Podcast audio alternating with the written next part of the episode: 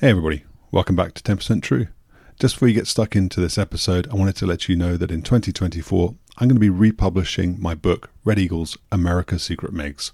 That's the story of the 4477th Test and Evaluation Squadron and the program Constant Peg that exposed American fighter aircrew to secretly acquired and operated MiGs in the Nevada desert in the 1970s and 1980s. The book's been out of print for a while, it goes for crazy prices online but I'll be republishing as a softback exclusively through my website, 10percenttrue.com. If you're thinking about supporting the channel, you'd like to buy the book for yourself or even as a gift, please do go and place a pre order. I'll put a link in the description. All pre orders are going to be 25% off, and I'll make sure I personally inscribe and sign your copy for you. Anyway, I'll let you get back on with enjoying this episode. Take care.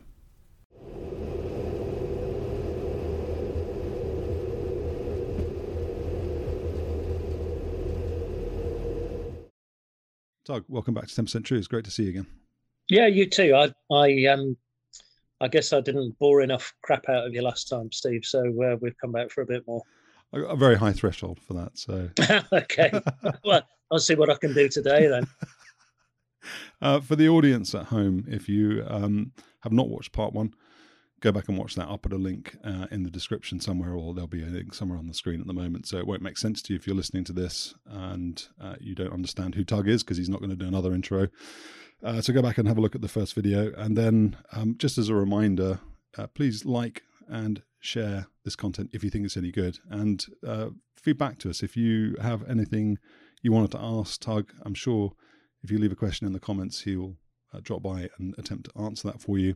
Um, and similarly, if you think it's good, then share it with other people who you think might get a kick out of listening to Tug tell his stories.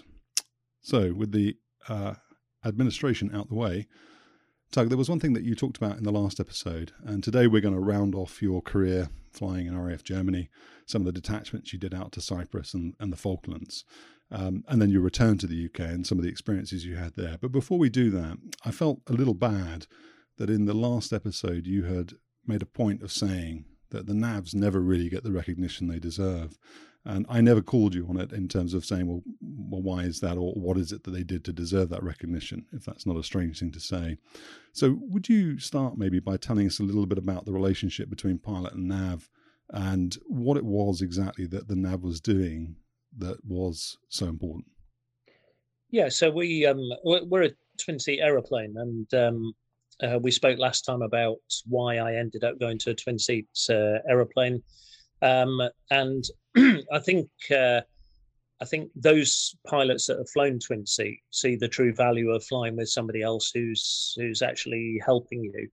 Um, and we, we had this old adage that one plus one had to equal at least one in uh, had to equal at least two uh, in the cockpit. But generally, uh, when you flew with somebody else, they there was almost like an obligation that you gave your very best uh, to uh, to that other person in the cockpit, and I'm sure I was better on quite a lot of trips because of the uh, support uh, that I had from uh, from navigators. Um, if you look at uh, an aeroplane like the Phantom, I, am guessing it's similar in things like um, twin seat bomber aircraft, but the, there was a bit of a almost a, a a real brotherhood uh, between fighter crews in in my experience. Even when I was flying with uh, with Navs, I didn't uh, particularly get along with on the OCU and my my second squadron. It was always it was always that, uh, as I said before, when the canopies come down, we we give our best uh, uh, for each other. when I first started flying with um, with navigators on the OCU, even though I was being assessed, I was I was astounded that there was somebody in the cockpit that was actually helping me to to operate the aircraft. Because prior to that, whenever I've flown with somebody else, it was an instructor who was assessing me. Now these navs, the staff navs, were assessing me at the same time, uh, but they were under pressure to perform as well. And I've done a couple of backseat rides in the Phantom.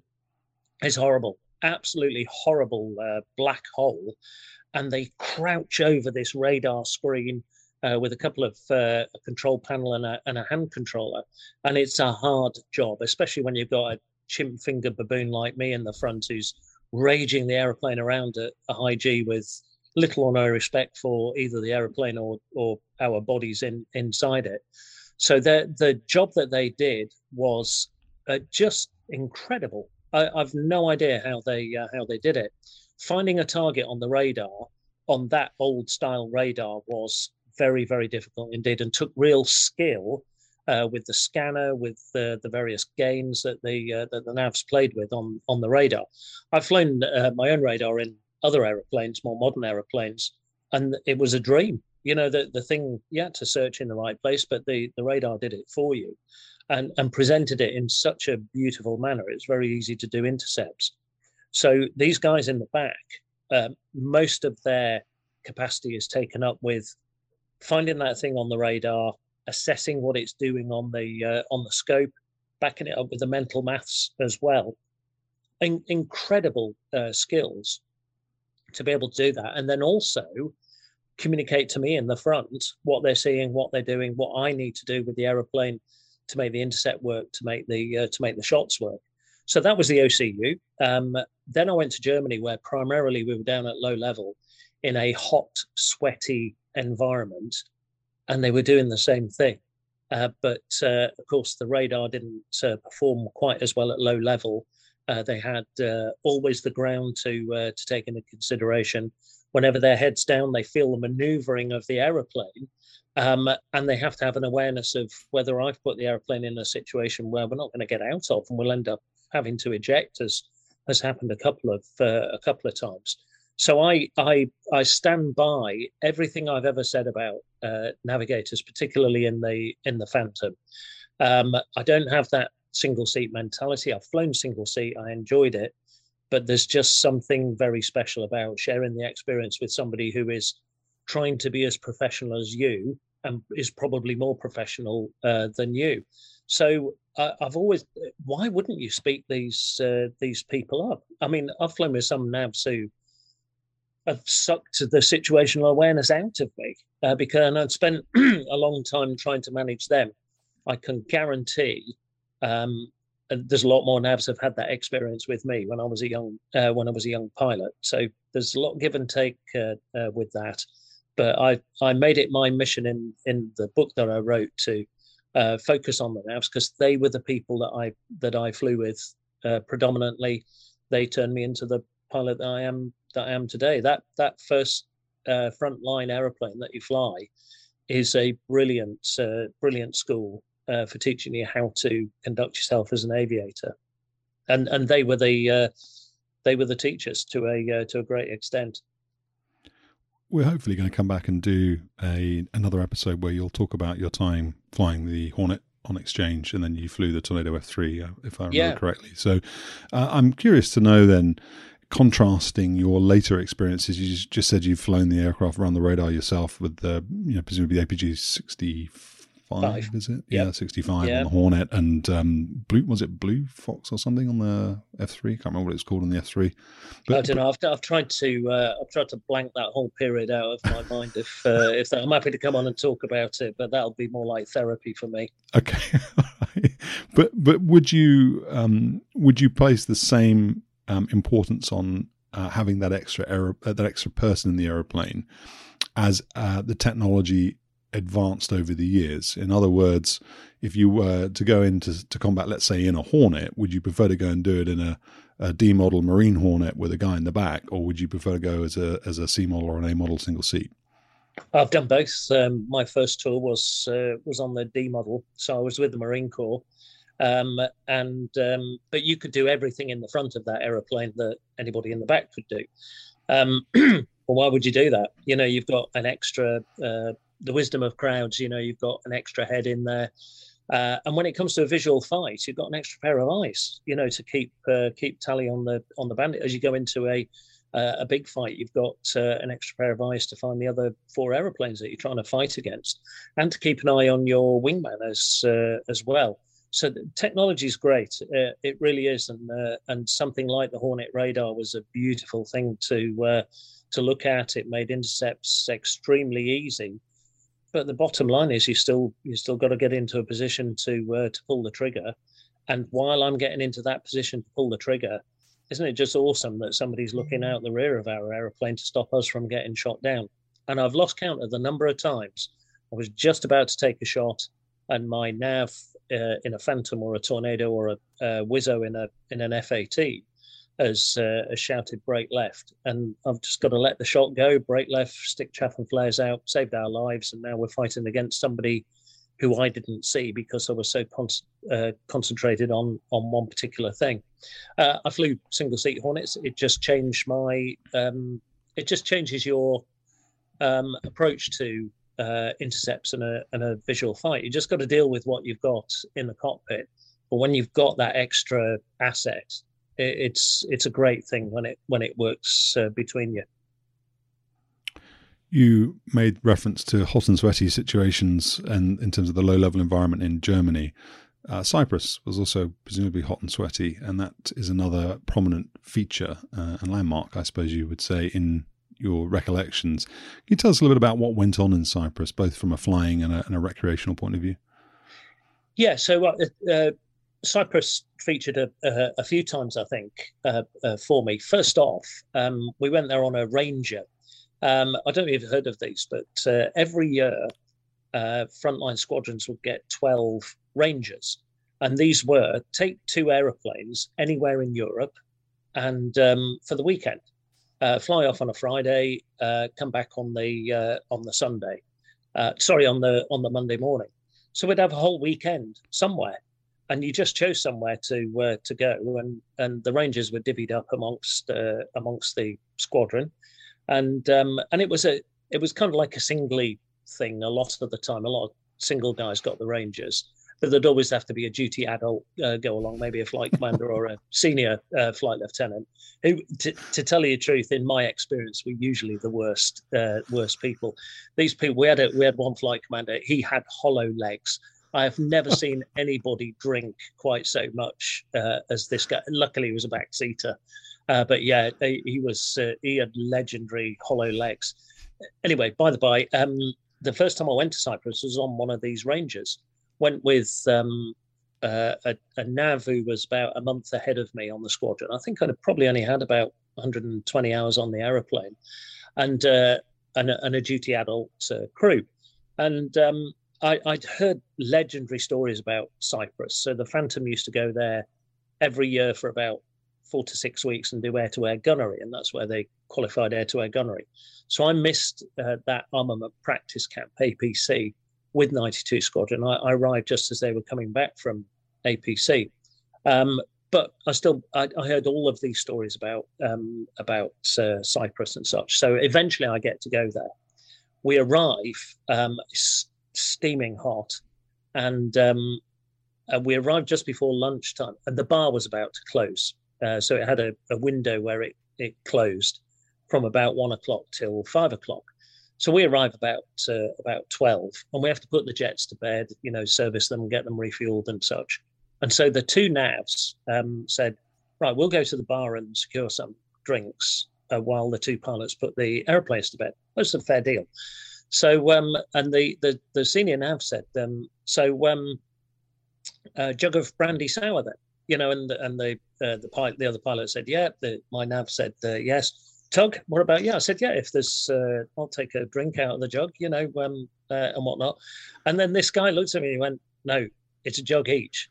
And I went, oh, it's that kind of weekend then, is it? So that that was basically Cyprus. It was a uh, it was a food and drink-a-thon. Uh, get sunburned, uh, feel poorly, and and come home after the weekend. Uh, and we used to stay in a, a block um, uh, that was known as Animal House uh, from the uh, from the film, and you walked up to it. It's this legendary bit of uh, accommodation. It, it, was the usual, you know, shitty RAF uh, accommodation, you know, abroad in somewhere in the Commonwealth uh, sort of thing.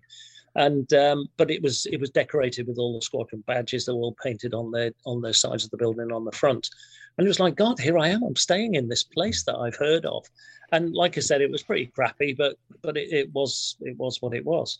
And came back again on the uh, on the Monday, um, but then uh, the first Gulf War was uh, was building up, and we deployed um, oh, four. Uh, initially, I think it was about eight Phantoms to Cyprus because it was the forward airhead for resupply into Saudi Arabia, uh, and all the all the units came through Akrotiri to to go into Saudi Arabia. Um, so they, they it was funny in the build up they sent the the most experienced crews from 92 squadron and 19 and they made a joint um, detachment and off they went for six weeks well then the war didn't start so they brought them home and sent the next group of uh, very experienced people out for six weeks and the war didn't start again so uh, now it was uh, let's go down to like a falkland islands thing where we have four aeroplanes and five crews uh, and the next thing, I'm on the next uh, roulement down there, and um, and we were there just as the war was starting to uh, uh, to build up. In fact, I was airborne on the Charlie 130 on the way back to Wildenrath the night the war started when the GR1s first went in. But we had six. It was over Christmas and New Year, and it was um, we we ran it like a Falklands program where you had two days as fly crew, two days as uh, day off, two days Q1, two days Q2, and two days as uh, desk and duty authorizer uh, sort of thing. And it ran on a on a well well tried and tested uh, program. Um, and you get into the groove, and um, we flew quite a we we flew quite a bit uh, on that. Two waves a day of uh, two aeroplanes each. Uh, got quite a few scrambles uh, down there. One particularly unpleasant one at night was generally against the Israelis um, or uh, the um, carriers. So I, I, think I can't remember what the names were. Maybe it was the Saratoga was um, cruising out into the Gulf, and JFK was cruising back, and they kind of crossed over in the middle. Well, we fought F-14s and F-18s off those carriers, working them up basically for uh, for the war. Um, and in the evenings, it was it was classic Cyprus. It was uh, you go down to the local kebab house and have the uh, the sort of meze kebab uh, that was um, almost like uh, a rite of passage in Cyprus. Um, uh, we we drank a fair bit because we were almost like Brits on uh, on holiday, and we got into the groove of of doing that um, of doing that Falkland style um, program, which is it was almost like in our blood because we we'd done it we'd done it so often. But it was a great it was a great det. Um, and like I said, I, I, got more scrambles down there than I did anywhere else. So um, I was I was really I was really into it at that uh, at that point. I was reasonably um, experienced uh, at that time as well. I had quite a few hours under my belt and and felt as though I was on on top of my game. I'd like to talk about the scrambles and the the workups you did with the Hornet and the the Tomcat guys. Um, but just before you maybe sort of elucidate on that. Uh, I'm curious about this the fighter pilot sort of go to war, prove yourself part that must have existed and probably does still exist within you, and seeing the GRs, the Tornado GRs, the, the um, uh, Jaguar guys go off to war. I know the F3s went more as a sort of token gesture. I understand they didn't have any IFF, they had no um, yeah. chaff flare. They had no real warfighting capability. There was some kind of BARCAP that was kept right at the back. Yeah. You know, would have been everything would have had to have gone to shit for them to have actually done anything.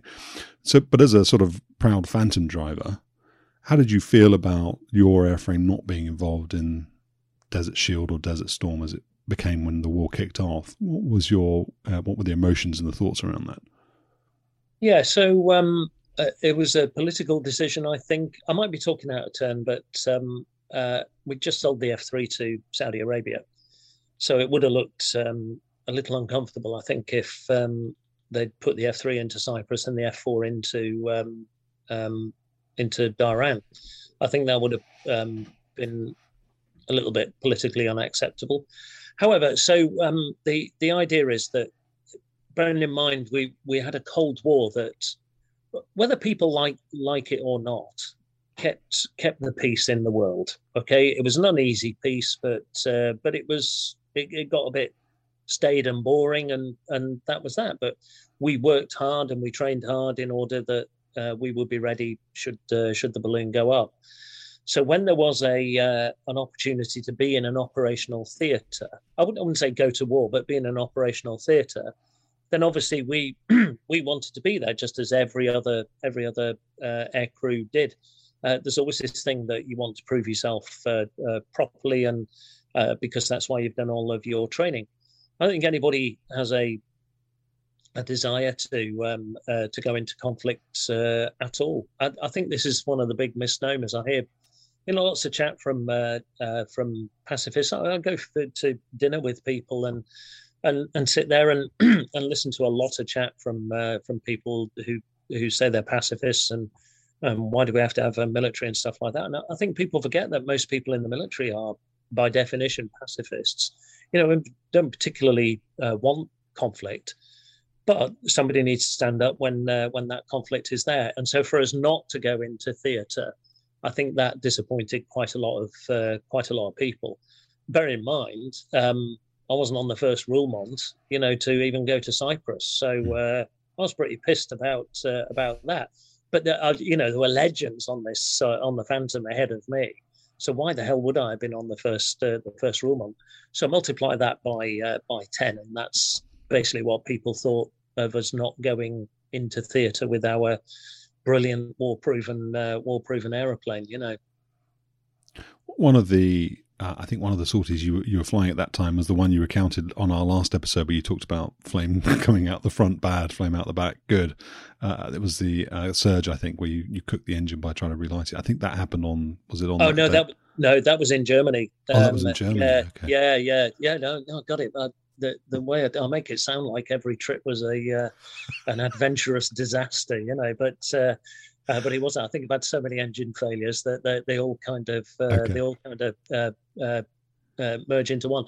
Now the scary, I suppose, the scary thing that we had in um, in Cyprus was we had a night scramble, and um, it, it's a long old story, but I'll I'll I'll, I'll fill you in because you know it, it, we we, we have to talk about the background to it. So we got to the point where um, we were on 10 minutes readiness, I think.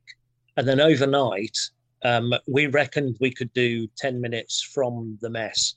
So Q1 crew, which uh, which I was with uh, with Jeff, my my nav, um, we we would um, we would all go over in the in the kind of Sherpa van to the mess to have dinner, and we were allowed this dispensation to eat dinner in the mess and then go straight back to uh, to Q after we'd eaten. But we had a pager uh, from the um, uh, from Mount Olympus uh, radar, and um, and the uh, the page the page for a scramble was uh, was four nines, and and bearing in mind it's it's old LED lights, so it's just square nines like that. So we'd we just sat down to eat. Um, we're in G pants, by the way, um, just sat down to eat. Our life jackets, the helmets are in the van, and the uh, the guy who was on duty driver at the time, one of the pilots, the the pager goes off, and we launched out of our chairs. Uh, you know, and everybody in the dining room's looking up as QRA gets launched from the dining room, and and he shouts, "It's okay, lads. It's okay. It's four sixes. And so we we all sat down. You can see what's coming. We didn't at the time. Went, oh, thank God for that. Sat down, ready. Hold on what what does four sixes mean? You know, what's the code for? Because we had four ones and four twos or something. What's four sixes? And he went, I don't know. I'm going to dig over that. Somebody took the pager, turned it upside down. It's four nines, you pillar. You know, and, we've run for the Sherpa again. While he drives like a madman, drives us straight to the jets. Um, the hooter's gone off, so the ground crew are already there, um, and we launch um, at uh, at night, and um, we end up um, Q2's at cockpit, we're airborne, and we end up intercepting this thing, and it's down at low level, and we keep getting locked up by uh, by stuff, and I'm getting angrier and angrier because you know how dare these people, you know. Uh, annoyed, uh, you know, interrupt our dinner for starters, um, and um, and they try. We we try and do these. Uh, they're called phase three uh, VIDs, so visual ident, but it's at night with the lights out. So you have to use cultural lighting to try and light up the aeroplane. Well, of course, we're in the middle of uh, the Mediterranean. There's no cultural lighting. There just happens to be massive thunderstorms all over the place, and um, and this guy tries to drag us down into the uh, into the sea. So I got even crosser, and um, and Jeff was a brilliant older nav who um, calmed me down. I think I was angry young man in those days he was brilliant for me, really calmed me down. And this is back to the whole thing of a navigator getting the very best out of me and making me a better pilot. He was he was just awesome. So anyway, we um, there were no night vision goggles in those days, and Q2 for some reason had the night scope. We had these old night scopes. It like it was like a big axe handle with a massive uh, uh, lens on it, and the navs looked like that through it, and it was bloody rubbish. But uh, they launched Q2 as well. They tried an intercept while we held off. Couldn't see anything on the night scope, and so the uh, the pilot of Q2 was quite an experienced guy. Uh, briefed up and said, uh, "Look, I've got an idea. You fly close formation on me at night. Um, I'll fly a VID, and then I'll tell you when, but I'll put the burners in, and I'll just fly up like that and try and light this guy up with um, uh, with our afterburners." And uh, I thought it was planned stupid, but we we we had no other option at the time. So I flew close formation on on him at night, which is scary enough during the day, let alone at night. He flew a beautiful, uh, smooth visual ident, so his nav was awesome on the radar as well. Uh, into uh, into about 300 yards from this aeroplane, and um, I just locked on the instruments as he said. Um, it counted down to uh, to three, two, one. He put the burners in. I went straight onto my instruments, and uh, and my nav Jeff looked out, and it and it bloody worked. And and he uh, he pulled up like that, and the uh, afterburners lit up this Israeli Electra. We made the ident, and then um, we were short of gas and had to go straight line home, while Q2 shadowed them for a bit. And on the way home, we uh, we had no gas to play with at all. Um, we were in the middle of a thunderstorm, and this unholy blue light um, was uh, was coming up my the front of my uh, screen, and uh, and was inside the uh, inside the canopy and around the isthmus. Could take my glove off, put my hand up, and it was almost like I could touch it. It was St Elmo's fire. I, I'd seen it once before in flying training, but nothing like this. I mean, it was spectacular, and it took my breath away. Um, and then uh, we got struck by lightning uh, which because St Elmo's Fire is one of the bloody precursors to let you know you're in a thunderstorm, you're about to get struck by lightning. And then we were got struck by lightning on the right hand wing, and so my moment of euphoria uh, at uh, touching the hand of God, you know, in my with the uh, heavenly blue light, uh, turned into something uh, not quite so pleasant, and um, we managed to get we, we got back down on the ground safely, you know, but that was uh, I tell you what, give me a massive engine surge any day of the week uh, rather than struck by lightning. You know, it was uh, it was pretty uh, pretty scary, but but that's that. Did it trip all your generators and stuff offline? Did you have to reset everything, or did the airplane just carry on doing its thing? Don't even remember. It probably just. Uh, do you know what? Being the Phantom, it, it, it probably just kind of looked at the wing and went, you know, got another wing. Uh, that's uh, it, it, it, Do you know what? I, I you kind of get the impression it, it, it, maybe looked up at God and said, "Is that the best you can do?" You know, because uh, you, you, should have seen the shit we've just been doing, mate. You know, it was. Uh, I, I, suppose it was that sort of thing. Tell you truth, I don't remember. I think I was probably shitting myself at, at that point. Did you did you as as a, um, a unit or did the RAF ever make uh, any contact with the Israelis to say what are you playing at? I mean, that's not a particularly friendly thing to do to try and drag you into the sea. They must have known who who it was that was shadowing them. Who they must have known you were going to try and go and find out who was in that airspace. What? Uh, way above, uh, I, I, suppose, way above my uh, my pay grade, uh, Steve. I, I don't know what you don't know what goes on at those uh, those exalted levels. I mean, I was a bit. I think I was angry because a few days before we did we'd um, uh, intercepted an Israeli. Oh God, what was it? Um, oh, I can't remember. Uh, my mind goes blank. Uh, the sort of thing the Americans launch off the carrier with the uh, the oh, the E two, the E two. That's the yeah. yeah. Uh, so we we um we intercepted an E two, and uh, and it was all very pleasant. We're all waving at uh, at each other. Uh, they were they were flying extremely slowly, so I was uh, fully armed Phantom going across uh, like that, you know, hanging on the compressor blades. And we kept going round and going round and waving at them, and um, and then to be almost dragged into the sea by something, uh, you know, wasn't quite cricket, I guess.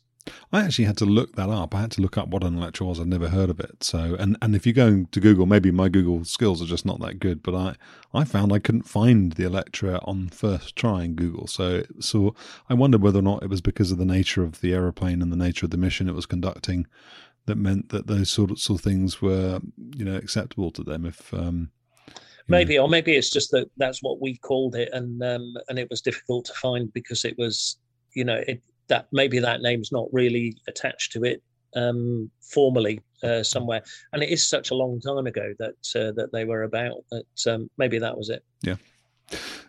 You also talked about the Hornet and the Tomcat guys. Then I, I loved the way that you approached flying against the Tomcat, which I suppose on paper has all this capability that you didn't. Um, can you describe a little bit about and you you talk about this a couple of times actually, sort of sneaky tactics, tricky tricky dicky um, behavior around not just flying against the U.S. Navy, but also when you were going to go and do your, I think you called it a Volkswagen. No, you didn't call it. You called it Mercedes. Oh, Mercedes split, yeah. Mercedes yeah. split. So even when you're flying against your own um, squadron, you're doing the same thing. But can you yeah. talk a little bit about what what, what you did against the Tomcats and how it is that you know you were ingenious enough to be able to defeat them initially, at least? Yeah, let's come back to the Mercedes split though, because uh, I, that uh, that is a um, a sortie called one v one v one, where you fight against two other aeroplanes, but they're not fighting together. We're we're all one for one. It's the most fun you can have with your trousers on by by a long a long shot. So we'll come back to that. Uh, but yeah, I I learned um, from uh, an, another navigator. Um, we were out in a place called Decimomannu, where we we go to um, uh, do full on air combat in clean aeroplanes. And it's where a fighter squadron really bonds. And uh, it's my most favorite place uh, to fly is, uh, is Deci. Uh, however, uh, the first time I was there, I flew with the weapons instructor leader, who was a navigator on 92 Squadron. Very, very cool guy and very capable. And um, we were going up against some F 15s. and we just expected to be shot down the whole time. Well, no, we didn't. We, we we had this pathological hatred of being shot down, and so he taught me all of uh, that um, the way we get into the fight is by deception, and came up with some tactics for this particular trip. Um, and we had a you know a list of oh god, uh, maybe thirty different sneaky things we'd do on the way into the fight, because what you've got to do is you've got to avoid um, being shot down by the big stick uh, that they've got. And if their radar is better than ours and they get contact first, then they're dictating the fight. And so that was the deal. And we expected the same thing against the F 14s uh, when we were in Cyprus. So the first group we flew against were on Saratoga, which was going out to um, uh, to the Gulf. So they weren't the sharpest um, of aviators. So we were going, we had two Phantoms against four F 14s. I mean, it's ludicrous uh, uh, stacked against us. Uh, and I was leading this particular one. And um, and I, I did like a deception uh, tactic, um, uh, like I'd been taught by our weapons leader, and just changed it a little bit. The fact that we were grossly outnumbered as opposed to just uh, grossly outgunned. Um, and I was willing, I was willing to lose one of us and I set myself up as the sacrificial lamb uh, in order to get our other guy in unseen and give them a uh, give them a problem. So it, there's all sorts of things that we we we can do um, where we'll put maybe one guy out front, or we'll come in very fast, one guy out front. About the time you would think they're going to take their first shots, he turns around, and as you meet like that, um, you then do that sort of thing um, and I, I, later learned the Americans call it a Doppler pick. It's a, uh, to do with basketball uh, tactics. And you do that, and they go in like that, and you then come in down on the deck at low level, where hopefully the radar hasn't seen you because they're so um, intent on shooting this guy that's coming hot towards them. So they've only ever seen two blips, and now they're only seeing one, but they're probably thinking we're together. And it's all that uh, kind of crazy stuff that uh, that you do, always with a massive height split, mm. so that they've got to split the radars. Somebody has to look high, somebody has to look low. We're not all in the same piece of airspace.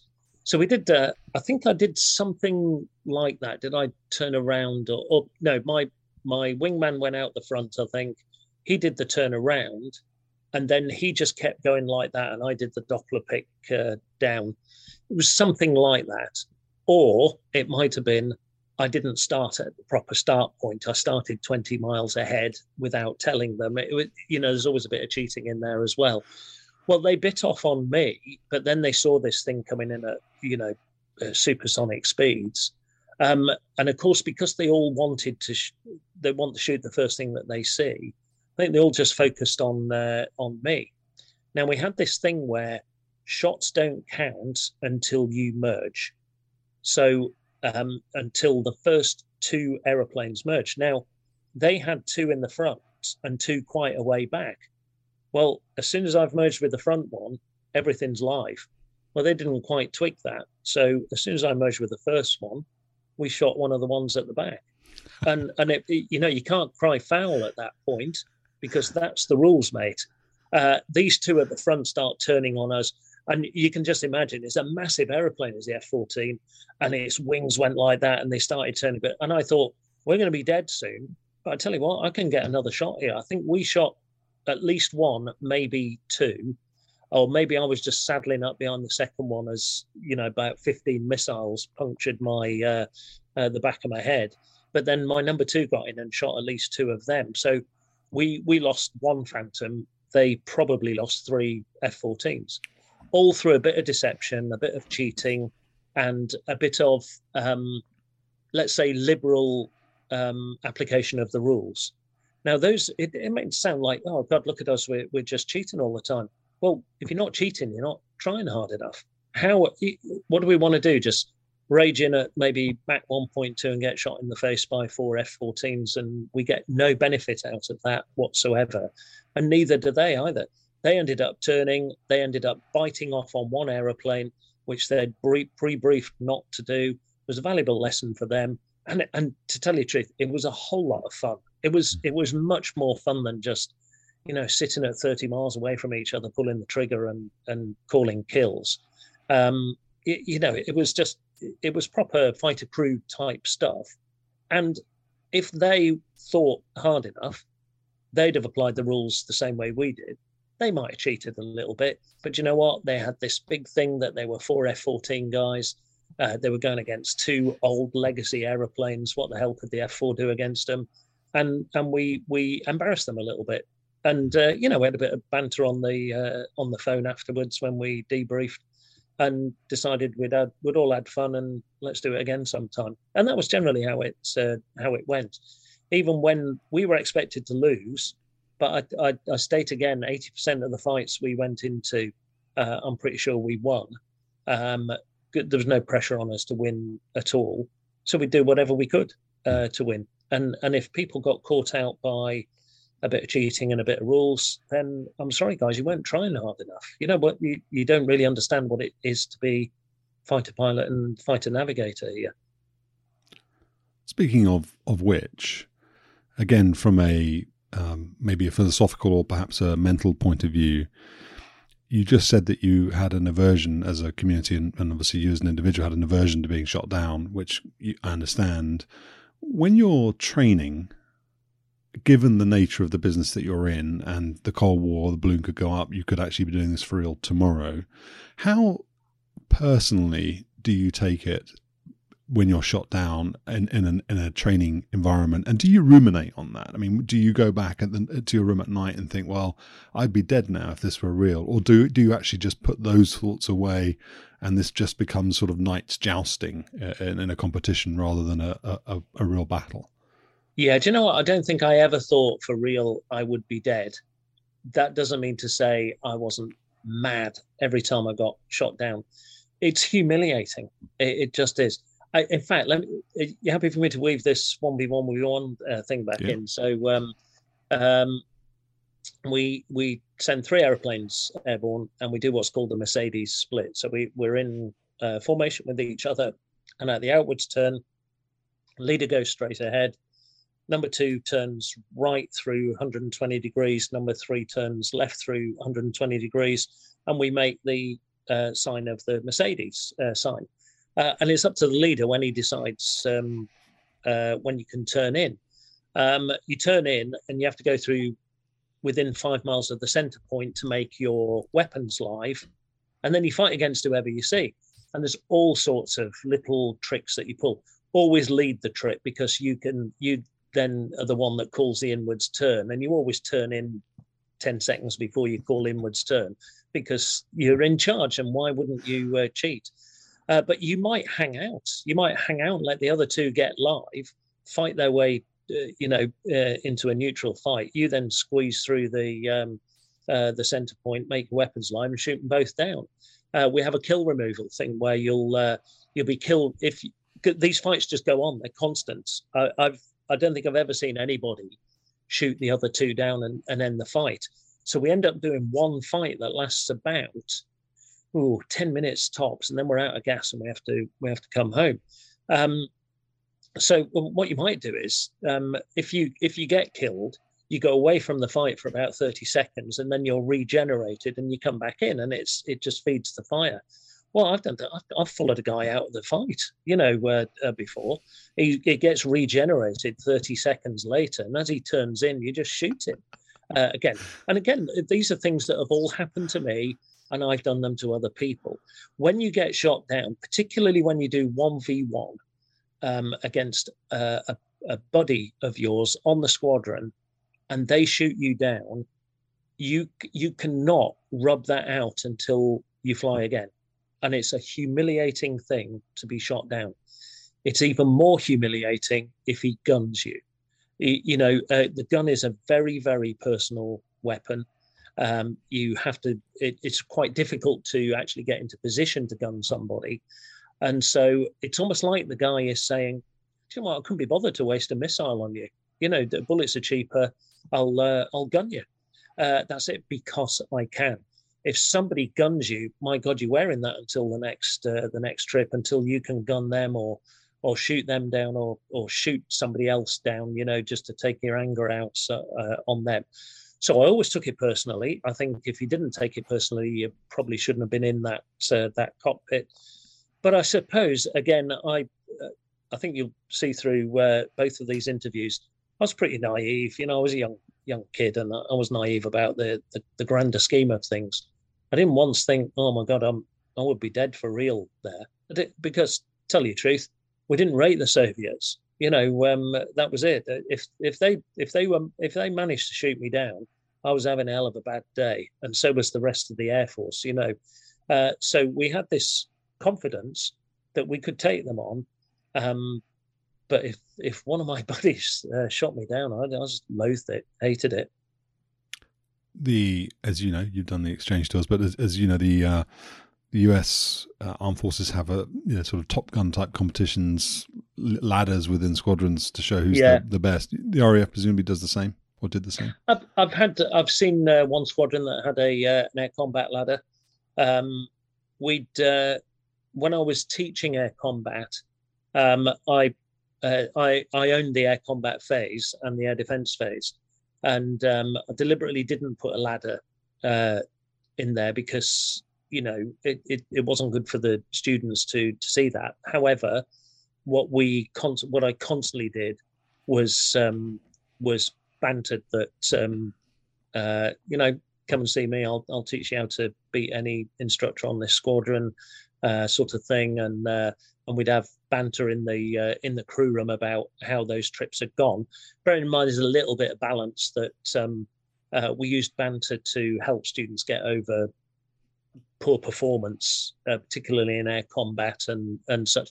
Work up a bit of aggression with them for for next time, but all light-hearted, never never abuse or or, or anything like that. My final squadron was on Tornado F3, and um, we didn't have an air combat uh, ladder, but I introduced a banter uh, ladder uh, because there were some people on the squadron who were superstars at banter, and some who were just, oh my god, they sucked the joy out of living every day uh, yet yet convinced themselves they were the funniest people on the uh, on the squadron. So I set up a banter ladder, and uh, and because I set it up, I could put whoever I wanted at the top and uh, and down at the bottom. It was banter in itself, you know, to uh, uh, to do that. But I have seen I have seen the air combat ladder on other squadrons, just never. Um, never got into it uh, myself. On the F4, I wasn't I wasn't really that good at. I'd have been at the bottom of uh, bottom of the ladder uh, most of my time on on my first squadron because we had some superstar pilots. So we really did. I was going to ask you what what made those superstar pilots so good. What were the qualities? You you're very um, open and honest about you know going through this and this being an experience and building confidence, building maturity, building experience, building capability uh, as you go through this journey that you're on. But notwithstanding experience, what were the qualities that those people had that you observed that that uh, you felt were contributing factors to their success?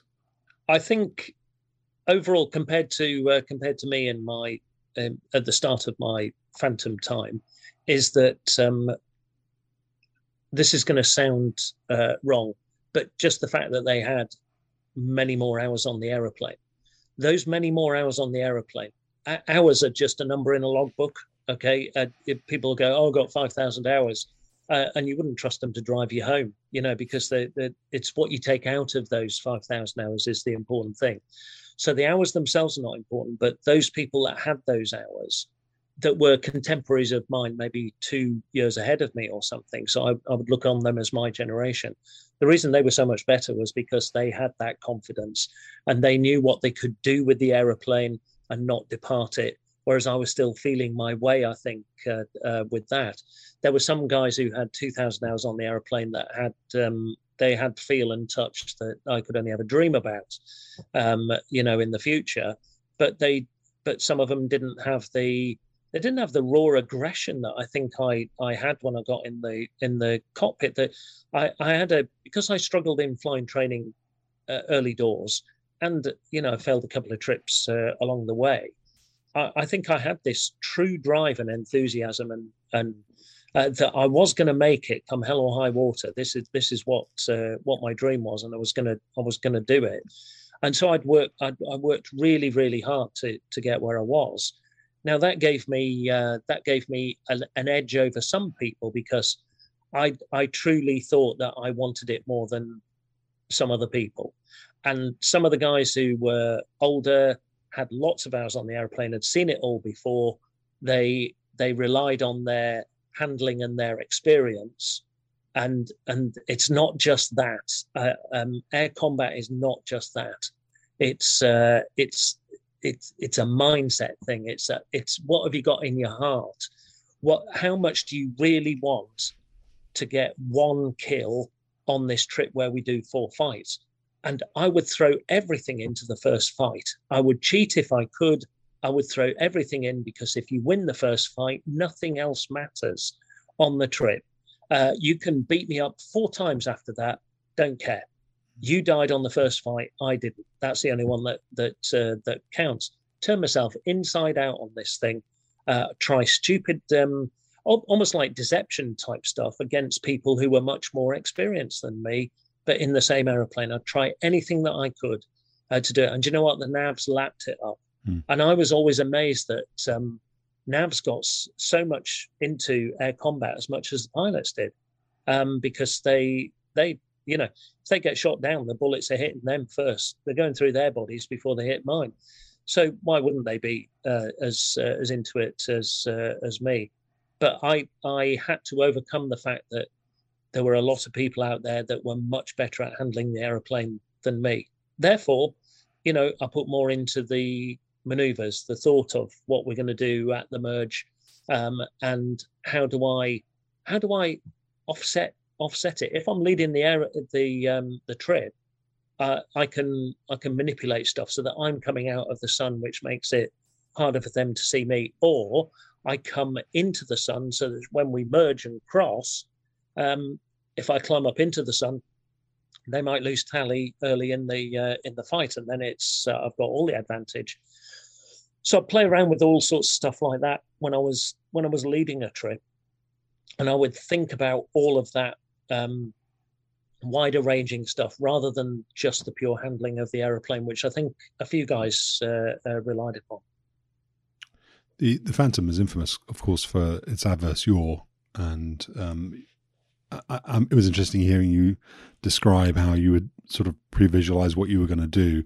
Did that include, you know, how far the stick was going to come back into your lap at you know a certain point? You know, if you're fast, can you pull it all the way back into your lap? If you're slow, what, to what degree did you sort of chair fly or or sort of mentally fly these sorts of things beforehand? So when I did armchair flying uh, when I was learning air combat, I did a lot of armchair flying on it. So we we're taught set piece maneuvers, high speed yo-yos, low speed yo-yos, rolling and flat scissors, and and stuff like that, and the defensive maneuvers to those. Uh, so I do a lot of armchair flying uh, on that. Don't remember doing um, a whole lot of it on the Phantom, apart from a bit on the OCU when we were taught high low high and low yo-yo and lag pursuit roll as a as a set piece and a guns jink.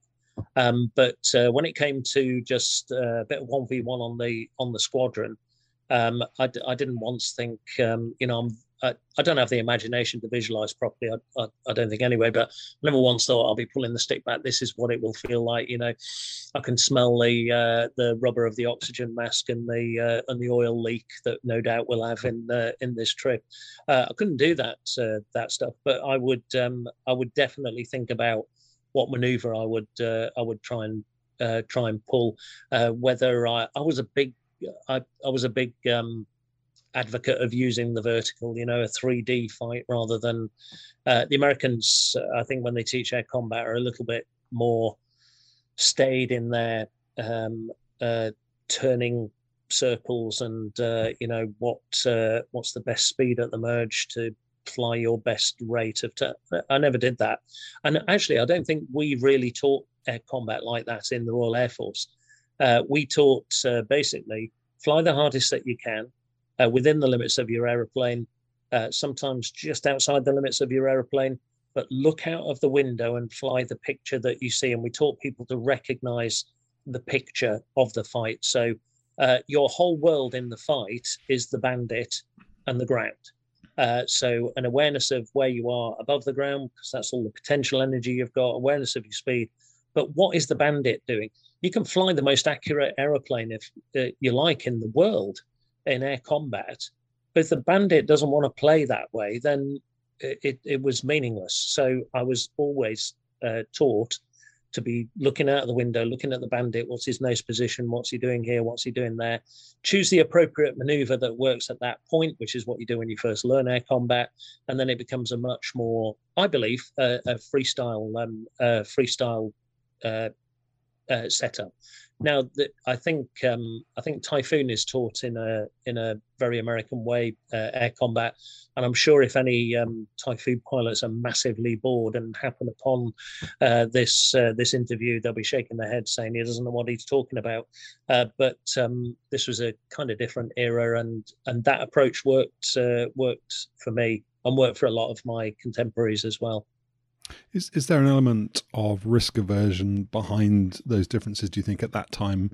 Um, and the other thing I was thinking while you were describing that was was whether or not the American approach to training, where there's probably a greater number of people going through the pipeline, um, you know, sort of picking some metrics and saying, "Here's your corner velocity, do that, do that," you know, rather than it being I don't know, maybe I'm wrong, but was the RAF training because it was a smaller number of people going through a tighter process, perhaps um, able to, I, to impart that kind of sort of field based training?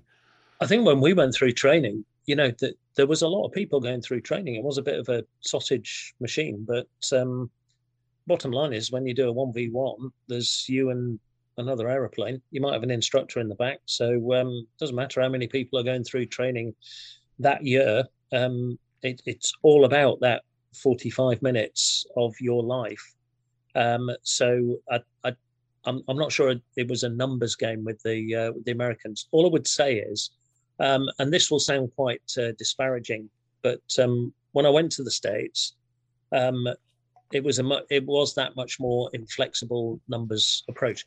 The Marine Corps were much better than the U.S. Navy, and uh, the U.S. Navy were much better uh, than the U.S. Uh, Air Force when it came to flexibility uh, in in fighting if you flew an F-15, and and like I said, there was a lot of F-15 guys exchange, RAF exchange guys went to the F-15, came back and ended up teaching combat on the Tornado F3, and that had gone very numbers style driven, uh, and that uh, just hung over, I think, into uh, into Typhoon. I think Typhoon's just one of those aeroplanes that um, it, you can look out of the window and and do what you like. You can power your way out of trouble if you if you make a mistake on the on looking at the picture. So um, I'm not sure it was a it was a numbers game, Steve. I might I might be wrong. Uh, maybe their their system was uh, so much sausage machine. It was just. we always said the U.S. Air Force uh, system, uh, the U.S. flying systems, produced a wingman at the end of uh, at the end of flying training. We didn't. We produced a pairs lead, either at ground attack or in uh, or in air defence. Hmm. And you came out attack weapons. Um, scarred for life. I think I've mentioned that already, but um, pretty sharp, sharper than you were going to be up to maybe six months on your first uh, frontline squadron. So we had a different approach to um, to flying training altogether. I think. Hmm. I wanted to ask one more question about the sort of within visual range fighting that you did in the F4. When you did that Mercedes split, then how far away typically would you get a tally on an, on another F4? You, have talked about when you you just said when you do air combat, you know it's it's sort of where's the bandit, where's the ground. Those are your world. You've got two other bandits to find now. You presumably have some idea where they are, but how easy or difficult was it to get a tally on them? Um, and you know, would you would you typically require the aid of the radar in order to do that, or you know, what, what was it like?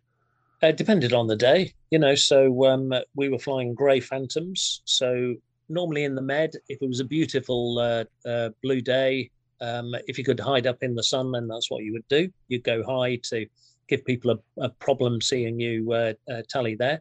If it was a bit more overcast, the sea was. Uh, everybody thinks the the med is beautiful and blue. Um, on an overcast day, it's grey. Perfect place to put a uh, to put a grey phantom.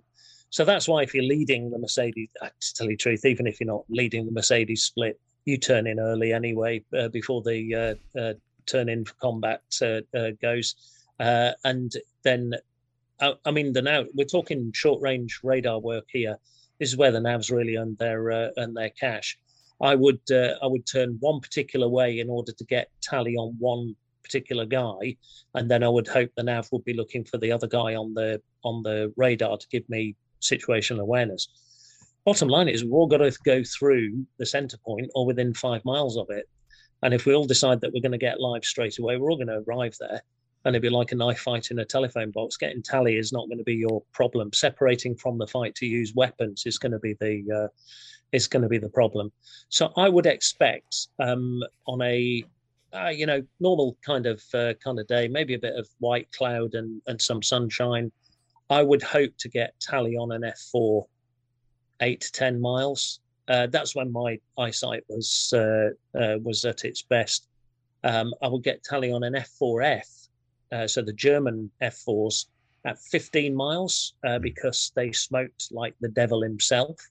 And uh, I once got tally on an F104 at 27 miles. F104 is that big when you're standing next to it. Uh, but uh, I just got tally on this smoke trail at 27 uh, miles. What they were supposed to do it was the it was the Italians that were were flying them out of this place, Decimomannu, and uh, what you're supposed to do is light the afterburner to clean up the smoke. As soon as the burner goes in, there's no smoke.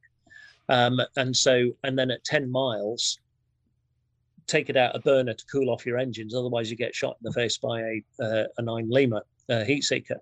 But these Italian guys, if they put the afterburner in, um, starting at 50 miles away, by the time they got to about 30 miles away from us, uh, they'd be almost doing Mach 2 and uh, they couldn't run the radar in time to get a head-on shot if they were doing Mach 2. So they'd just come in smoking like the devil. The radar was shit anyway, uh, and uh, and they'd be trying to work this uh, this radar. Poor buggers. I mean, they, they were working like one-armed paper hangers. They always got shot to shit uh, pre-merge, and then they'd always go through the merge at about 1.8 and and bugger off back to Deci because they were out of gas. We never got any turning uh, I think I turned once uh, with an F104, and um, it was just beautiful to see something that couldn't turn as as tight as us, and we shot him down almost straight away. But good for him for having a go. You know, it. I mean, it, and it looked like this. It looked like this just lawn dart thing in the in the sky. Uh, you know, no lift at all from those uh, from those wings. But good on him for uh, uh for having a go when the other three in his formation had poked off at one point eight. you talked in the last episode about your primary targets in the Germany scenario being MiG 23 and Su 24, I think you said. Did you have a high fast flyer target as well? And would, would that sort of F 104 Mach 2 type capability have been used for the training against that? that, that yeah, so we've um, we practiced uh, high level intercepts and supersonic intercepts uh, from from time to time. Uh, we're looking at MiG 25, MiG 31, Foxbat and Foxhound. My very first uh, scramble uh, on Battleflight in Germany. Um, I think they identified it as uh, two MiG 25s uh, coming in high level into the German border, uh, to, you know, towards the inner German border. We were launched, um, cleared supersonic to go and intercept these uh, these things. Um, so we did have that um, that capability and that responsibility. But I think everybody knew that uh, when the hordes came across the uh, inner German border, it was all going to be avoiding radars at, at, at low level. I, am sure they would have done a multifaceted thing at, at, at lots of levels, uh, but uh, uh, we'd have been down there plugging those gaps uh, between the Patriot mezzes. Another detachment that you did, um, which is very noteworthy for, for a couple of reasons which maybe you'll you'll describe, was the Falklands. Um, so you would have been going there eight or nine years after the Falklands War uh, itself. This would have been late eighties. Uh, Falklands was eighty one, so 82, 82 Falklands was it? Okay. Yeah, yeah. So, so yeah. you know, eight, eight, or so years, eight, years, or yeah, years. So yeah, and uh, I suppose some of the memories would have been fresh in in terms of how that conflict had gone. Before you talk about the experience of going down there, could you give us an, an overview as to what the threat was in terms of Argentinian capability or intent? Uh, because it was a small flight, wasn't it? It was was it you said already four aircraft and five crews. Yeah. What, was the purpose of the detachment and and what were you expecting to potentially face? So I think um, if we go back, uh, I was in lower sixth school at um, in North Yorkshire, and um, our form teacher was a uh, really nice guy, a, a biology teacher, but uh, you know, massively left-leaning, as uh, I think lots of activist teachers were in those days. And um, they just uh, they just sunk the Belgrano, and um, he came into uh, into school. And bearing in mind, my I, would already declared I wanted to join the Air Force as a pilot at, at this point and was working, you know, towards that. Uh, and he just came in and said the, the whole thing about uh, the torpedoes they used to sink the Belgrano could have built X number of, uh, of schools and, and such like that, which, you know, is probably not what a teacher should be um, uh, anyway. But especially, you know, if, if they were built built the shit schools uh, that anything like the one I was at, you know, would be a, an absolute waste of money. Uh, so um, so I it, it, was kind of in my blood was the Falklands. I watched it all on TV and and I thought, God, I'm I'm only a couple of years from from joining up uh, with that. So by the time I got down there, when when Phantoms first went into the Falklands, they were flying out of Stanley, and it was um, you know temporary runway, and every landing was a cable. So it was almost like they were landing on a slightly larger aircraft carrier. Um, by the time I got to the Falklands, we had Mount Pleasant Airfield that had a uh, a runway as got as long as the hell's bells East Falkland. You know, you could uh, you could land on it and almost take off on it again without turning around. That's how big it appeared to be compared to uh, to Stanley. So we went there. So by the time I got there, it was the four aircraft, uh, two on Q permanently, uh, and the other two uh, fly, uh, you know, able to fly in a, in a spare. Um, but plenty of aircraft shelters down there. So, should times uh, of tension increase, plenty of space to uh, to resupply uh, and bring loads more uh, loads more phantoms uh, down. If that's what they chose to uh, to put in there. So, I think by the time I was there, the the idea behind 1435 flight was a detached flight down there was um, it's a show of force sort of thing. We were showing the the Falkland Islanders who truly believed that they were British, um, that the country actually gave a shit uh, about them, and why shouldn't we? You know, they've declared um, they've declared all the time the Falkland Islands is British, the people there identify as British, and therefore they deserve our protection. So, but you can't keep, uh, you know, two squadrons of uh, fighters down there ad infinitum. So it went down to this uh, this four aeroplane um, uh, program. Um, the threat uh, we figured was, uh, you know, for us, Skyhawk um, would be the air-to-air threat. the Super Étendard, more ground attack or sea attack type thing was back to the usual thing, Steve. It, it might sound very, uh, very arrogant, but uh, again, we didn't really rate them uh, as, uh, as, such. All right, uh, up to a point. You know, we're we're we're aware of what their capabilities are. We're aware that they, you know, on stopwatch, map, and compass, they made it all the way from Argentina to uh, a couple of rocks in the middle of nowhere, mm. and and and shot mm. some stuff and and sank some stuff. Um, but um, but there were no phantoms down there uh, at the uh, at the time. Would have been a different story. We can uh, we we had the radar sites there. Uh, we can find them at a much greater distance. We can intercept them at a much greater distance. Unless they're going to launch the whole of the bloody uh, Argentinian naval wing at us, um, four Phantoms can pretty much take care of it. And that's that's true. What I what I truly believe. And if um, and it's not like we're going to get caught uh, napping again. There'd be a build up of intelligence there'd be more phantoms uh, down there at the at the start. I suppose my uh, uh, my arrogant thoughts were that um, you know in during the Falklands War, a load of Harrier pilots managed to see off the Argentinian uh, aircraft. Uh, you know, so um, we, we, had phantoms much more capable than than you know the the Sea Harriers and the Harriers that that were down there, and we were specialist air to air. So um, yeah, it was uh, you know usual thing. Come and have a go if you think you're hard enough, um, because uh, we know what we're doing. You know, and uh, we had some good tactics, good SOPs, and uh, and really, uh, you know, capable people. I think a lot of people have been around a long time on this uh, on this Phantom. it was proven, and and we thought we were as well. So I I didn't really see it as a oh God, we uh, need to be on our guard here because unless we get caught out, uh, sort of thing. You talked rites of passage earlier when you talked about Cyprus and you know Chris Kebab and, and that sort of thing, the Animal yeah. House. What rites of passage were there in the Falklands Islands then?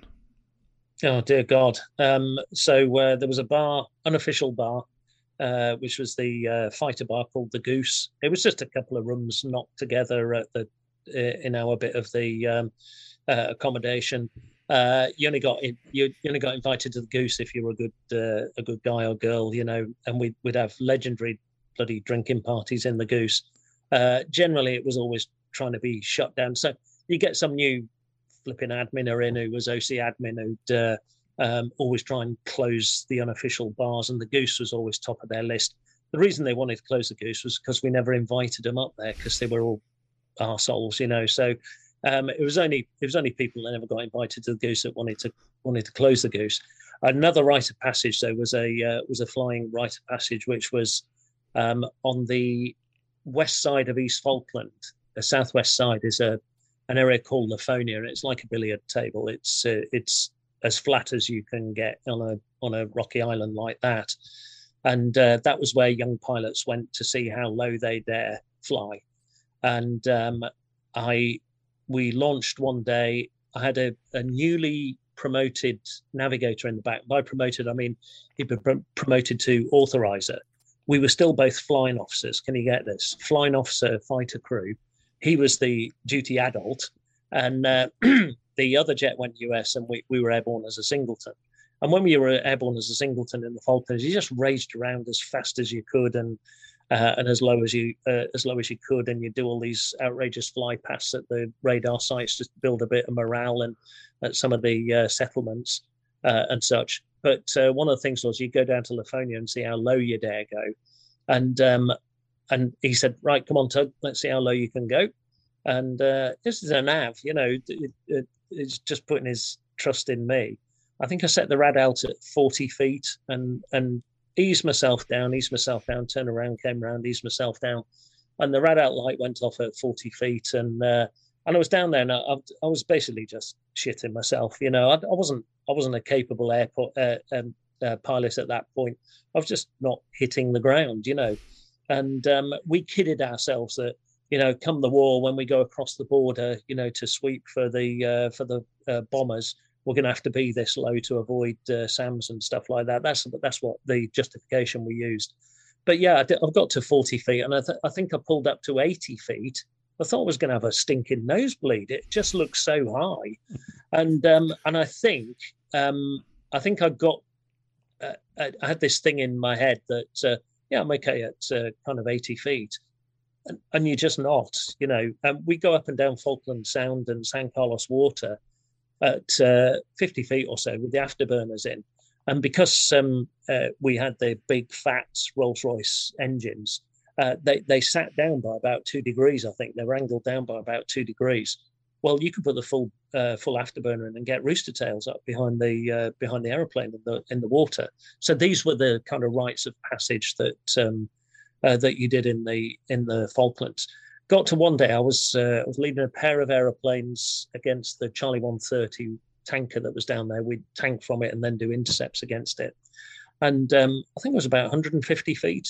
Um, and my my number two flew underneath me you know, and I, and I thought, my God, we we've gone feral here. We we really have gone feral, and that's why they only sent uh, aviators down there for six weeks at a time. The poor ground crew had four to six months they'd send the pilots down there and the navigators for six weeks because they didn't want us to get any more feral, I think.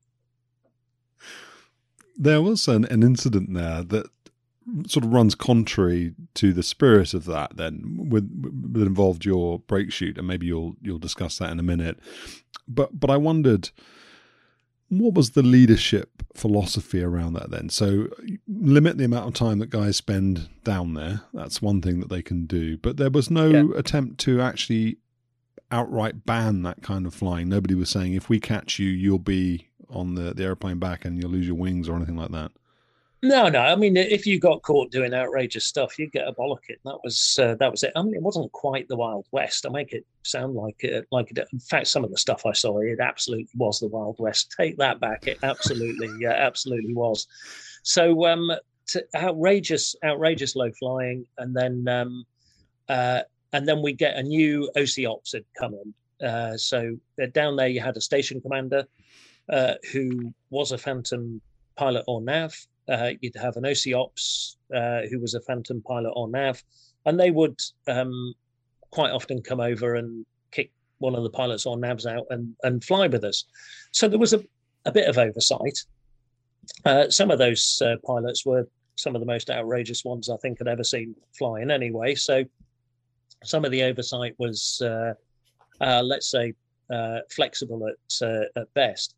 And then you get an OC Ops posted in who everybody hated, and then he would uh, he would insist on flying with us, and you were always on your best behaviour when when you knew that guy because rather than be aircrew, he had to run the whole of ops, which meant all the air traffic controllers, the uh, fighter controllers, and, and, stuff like that. And some of those guys came in and thought, well, I've got to be whiter than white and stuff.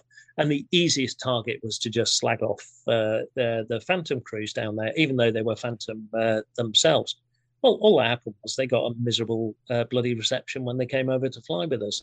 You know, they thought they were joining in with 1435. They were part of uh, rah rah rah running around the flag boys and all that sort of stuff, and we just treated them as uh, as an outsider.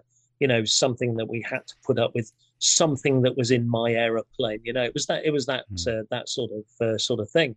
But if you got caught doing uh, stuff, it depended on who was OC Ops and, and the boss at the uh, at the time and and the station commander. Um, I had uh, my first boss in the Falklands. What you have to understand is the squadron leader boss goes down for four months um, to to have some continuity. So he sees pilots and navs coming in every four to six weeks, and, and they change over. And his own personal nav or pilot will change over uh, with that. Um, so about two months in, the boss generally goes mad. Um, uh, and I mean proper mad. They start doing mad, uh, mad stuff, wandering around aimlessly in the cold outside and and stuff like that, and you know, real uh, odd, odd things. Uh, and then you'll get one that he'll then frown on you going to the goose, you know, to the bar. Oh, hold on, you know, last week you were absolutely shit faced. I put you to bed, you know, uh, taking you out of the goose, and then because they've gone mad, and they, maybe they have a flickering career caption coming on that Jesus, you know, I better, I better knuckle down here and be bit. It's like a punch drunk boxer, you know, who fights his hardest on the twelfth round, thinking he might just get the points decision when he's been plastered all over the ring for eleven rounds. I think that's what some of those mad bosses uh, uh, did. So the first boss I had down there we we arrived uh, during his mad period, and um, and he hated us. He hated us because uh, we were Germany, and he was a Leuchars uh, guy. And uh, the previous crew that we'd uh, we'd replaced, oh my god, that that pilot, he was brilliant. I loved him. He was a pilot I I aspired to be like. He was a couple of years ahead of me, uh, and he was he was ultra cool. And I thought if I can get to be as good as him by the end of my tour, I've done all right. Well, they pulled the wings off their aeroplanes, and all the fatigue was being used up, and and the boss was in his mad period, and he was going wibble because uh, you know he had to manage the fatigue. So they they left under a bit of a cloud. We arrived under that cloud and got absolutely nailed by him for for everything that uh, that we did and because we were a flying officer crew, I suppose we were easy to um, uh, to be uh, to be picked on. We didn't do ourselves any favors as well. Made a couple of mistakes, you know that um, that we got bollockins for that we probably deserved. One that we didn't deserve, and eh, you know, and that's uh, that's how it goes. Swings and uh, swings and roundabouts. Um, but yeah, what was the original question? If you got caught screwing around uh, in the aeroplane, you uh, you got bollocks, and a couple of mates of mine got sent home.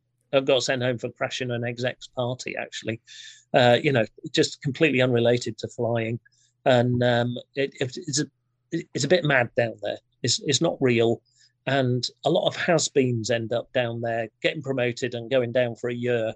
They call themselves the permanent staff, and they think they're going to make a career out of it. When actually, you you sometimes you just want to say to them in the bar, do you understand why you've been posted down here for a year? You know, it's because we couldn't get you any further away. You know, it's it's eight thousand miles away. If we'd got you twelve thousand miles away, we would have done. You know, so you're not going to make a name for yourself uh, uh, down here. But but they always uh, they always try to. The the incident that I referred to and you just referred to was uh, around your drag chute on landing. Can you can you yeah. quickly give us a, a summary of what happened? Yeah, God, this is going to be like therapy for me, uh, Steve. Um, this uh, th- this brought it home to me that not everybody's the same, you know. So we landed. We were a singleton. Um, we landed, and what we would normally do is we'd get off the runway, and then um, um, pop the drag chute, so it landed on the taxiway, and there'd, there'd be a recovery crew would pick up the uh, parachute and take it back to the squadron. So this particular day, we were the only ones there. We landed in pretty shit weather and there was a strong crosswind. And air traffic said you can drop the chute on the um, on the runway. So okay, we got to the end of the runway, we dropped the chute. Now what the navs used to do was they had a mirror up here, and they would look in the mirror, and they could see the chute billowing as the um, uh, as the wind took it away from the uh, from the aeroplane. So um, my backseater called chute gone uh, because he couldn't see the chute. It looked as though it had gone. Actually, what it had done was it had gone completely across with the crosswind, um, gone completely across the back of the aeroplane. So he couldn't have seen it. Maybe if both of us had looked out the right hand side, we could have seen the chute billowing that way. But that's not something that you would normally check. He looked in the mirror, chute gone is what he said. So I turned right, which is how we were going to get off the uh, the runway, and then uh, we in fact we were told to drop the chute and then backtrack. We were told we could backtrack on the on the runway rather than use the taxiway. So we turned right, and then I just saw this billowing chute. We both saw it still attached to us. Didn't know it was attached, but we just thought it blown up on the on the runway, and I ran over it. Um, and I just thought, oh, what what should it? And just kept powering on. It got wrapped around the main wheel and then just locked. So the main wheel got wrapped around all the strops and uh, and stuff, and we came to a juddering halt on the runway.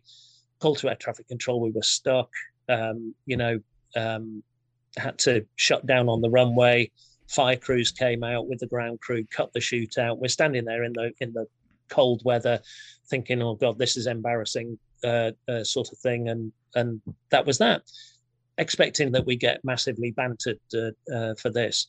Well, we got back to uh, the Q shed where we worked out of, and the other cr- crew that were on Q said, uh, "Boss wants to see you up in his office," and that was a walk across the windswept bloody taxiway, you know. So we, we walked across still in our flying kit. And he gave us this bloody stand up bollocking uh, about unprofessionalism and, and typical Germany, this, this, and this.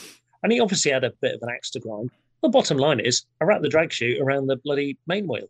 I told him what the circumstances were. I thought they were, they were mitigating circumstances. And then he said this. So his personal pilot was the duty uh, aircraft officer in the tower. And uh, he said, Well, I've just spoken to such and such, a guy I now have, have called Snitcher forever, uh, evermore. Uh, he said, Snitcher called me and said that you uh, you deliberately drove over your own chute. And it, and it was, and I said, Boss, why why would we do that? Yeah, I don't know. It's t- typical Germany, uh, you know. And then he went into a mad kind of rant sort of thing. So I thought, well, we did screw up here, but there are circumstances why we screwed up. We, we didn't. It, you make it sound like we deliberately drove over our own chute, which is what the guy in the tower was telling him. And uh, and from then, I just thought, oh my god, this is the first time another phantom guy has knifed me in the back. Okay, I don't. I, have I've had this all all through my life. I can't stand it when somebody knifes me in the back. Come up to my front and punch me in the face with something and I can deal with it. But I couldn't deal with that. And we still had another two weeks on this det with these two idiots. And um, and it was it was an uncomfortable situation where, my God, this guy's got it in for us. What what do we what do we do? Well, what we do is we we wait until we can get our revenge. Um, because there's one thing that fighter crews do exceptionally well it is hold a grudge and I, I, can hold a grudge for 30 40 years if i need to but I will get satisfaction. And we got satisfaction on the very next, um, I think, two trips time. We flew against that crew and absolutely uh, cheated like crazy and absolutely beat them up. And uh, and then uh, took a kind of quiet, smug attitude in the um, uh, in the debrief. Didn't lord it over them, but they knew. They just knew, and um, and it was it was an unpleasant uh, situation to be in but we did what we always do. We um, we knuckled down and we got our revenge, and it and it was sweet as anything. Did the, the so gen- I told you that was therapy, didn't I? Look at that. I feel I feel elated. It's like something's been lifted off my shoulders. You, you look years years younger now as well. Oh, thanks very much. Yeah, yeah. do Do you think the Germany thing was a was a little bit of a theme in our last conversation, and you're going to talk a little bit about uh, your experiences going back to the UK when they called they, they closed Wildenrath and, and, your squadron there. You went to your second Phantom squadron that was in the UK. But um, do you think that Germany was behind the snitching? Do you think uh, a sense of um, jealousy, envy was behind that, or do you think that person? I don't know. I, don't, I mean, he had nothing to be jealous of. He was uh, he he had maybe two tours on me. You know, he was he was a very very experienced uh, guy. Had nothing to be uh, jealous of. The the pilot who who uh, dobbed us in, uh, he hadn't been to Germany though. Um, so um, so therefore, in our eyes, he was crap. You know, hmm. that's uh, that's just how we uh, how we were. but it, it wasn't as bad as it wasn't as bad as that. I joke about it. I joke about it now um, that that whole Germany versus uh, versus UK thing. I don't know what his I don't know what his deal was. Maybe we were just the flying officer crew, and they expected us to screw up, and and we were easy easy pickings. Or maybe I look at it from my biased point of view. Maybe I did deserve a massive bollocking for it, Steve. Who knows? It's just at the time, I thought it was uh, I thought it was a bit of uh, it was a bit unfair, and I wasn't I wasn't going to put up with it.